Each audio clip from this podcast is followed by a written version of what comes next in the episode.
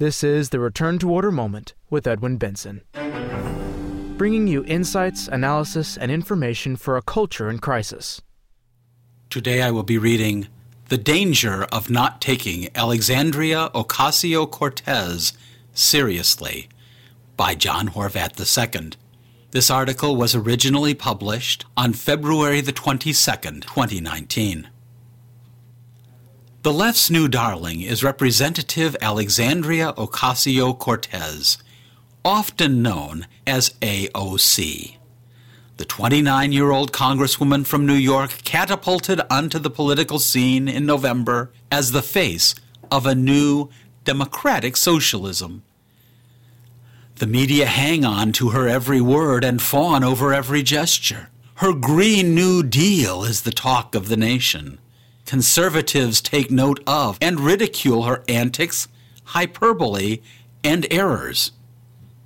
She is the center of attention wherever she goes.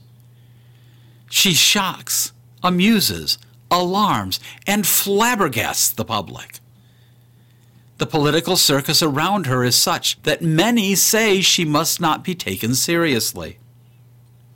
At first glance, this might seem a logical conclusion. She represents a new kind of political persona that has entered Congress and no longer reflects the seriousness and gravity that used to characterize public officials. This new way of being a politician cares little for rules, procedures, and standards. Indeed, Representative Ocasio Cortez's written and spoken statements are riddled with factual mathematical, and even grammatical errors. AOC is famous for her Twitter analysis, spontaneity, and brash style that takes on the establishment. It is hard to take someone like this seriously. She, and others like her, are the products of these postmodern times when politics has taken on an ever shallower character.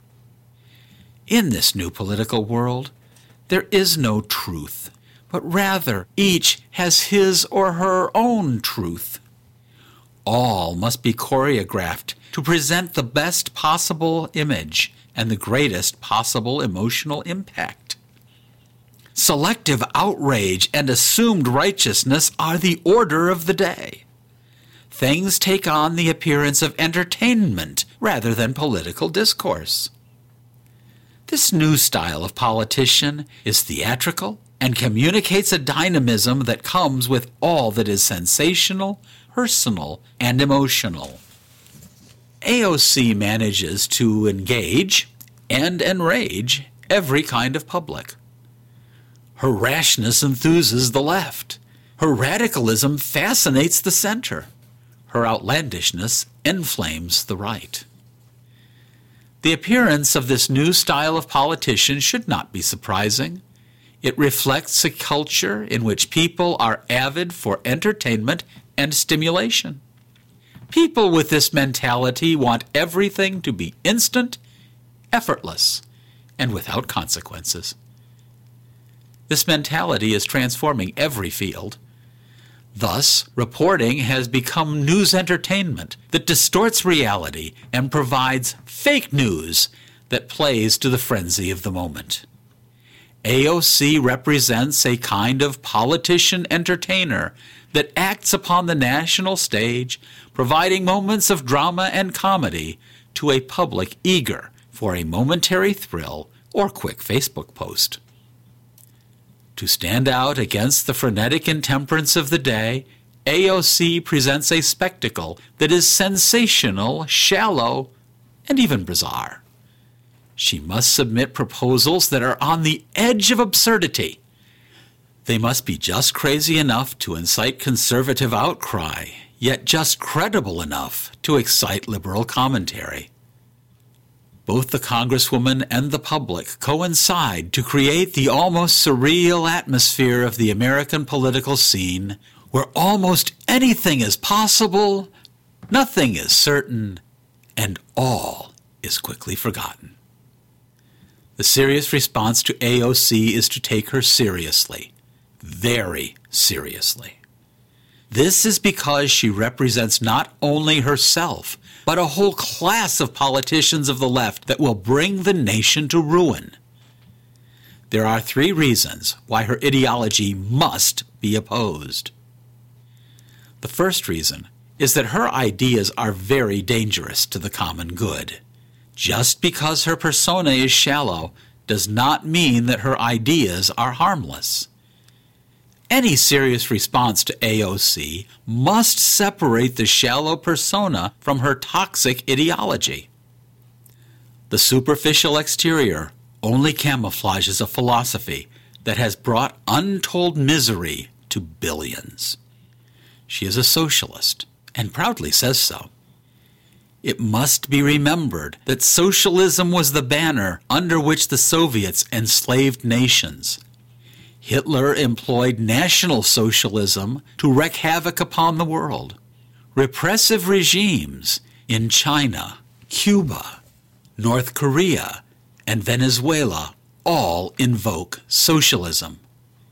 Efforts to reinvent socialism have always failed. Socialism can never be an option for America, no matter how it is packaged, be it democratic, communistic, Nordic, third way, nationalistic, Bolivarian, or, quote, for the 21st century, unquote. The notion of proudly marching under the banner of socialism, whatever the brand, must be seriously, deliberately, and efficaciously opposed. A second reason to oppose AOC's ideology is its radicalism. Just because many see her ideas as absurd does not mean that she sees them that way. She believes fervently in her dangerous ideas. People have the mistaken idea that extremist visions like hers can never be adopted because they are outrageous, impractical, and illogical. However, those people fail to realize the historical role of figures like AOC in the process of getting bad ideas accepted. For the left, extremist ideas serve as an energizing standard around which they might gather and attract idealists. For society in general, the outlandish standard serves to intimidate and fascinate. When extremists propose their sweeping revolutionary ideas, they make less socialist ideas appear reasonable to moderates. They scare the indecisive political center into gradually accepting unacceptable alternatives. If unopposed, history has shown that radical Jacobins can eventually reach beyond their outrageous goals and bring misery and chaos upon the nation. Finally, the AOC model and ideology must be opposed because the future of the United States cannot be based upon a political circus. The nation will not survive if it follows a shallow and emotional narrative in which acts have no consequences and truth has no meaning. The national agenda must be based on reality and not the utopian fantasy that some desire. Given America's leadership role in the world, such attitudes can have grave consequences. The only model that will work for America is one in which political thought is grounded on principles. Society must be governed by ordered liberty, informed by natural law. America needs principled leaders who are not afraid to take a stand and who confide in God. If the AOC model becomes the new normal, it will lead to America's ruin.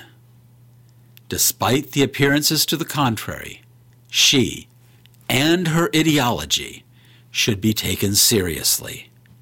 Very seriously. Thanks for joining us. If you want your free copy of the Return to Order book, or if you want to read more articles like this one, visit returntoorder.org. God bless.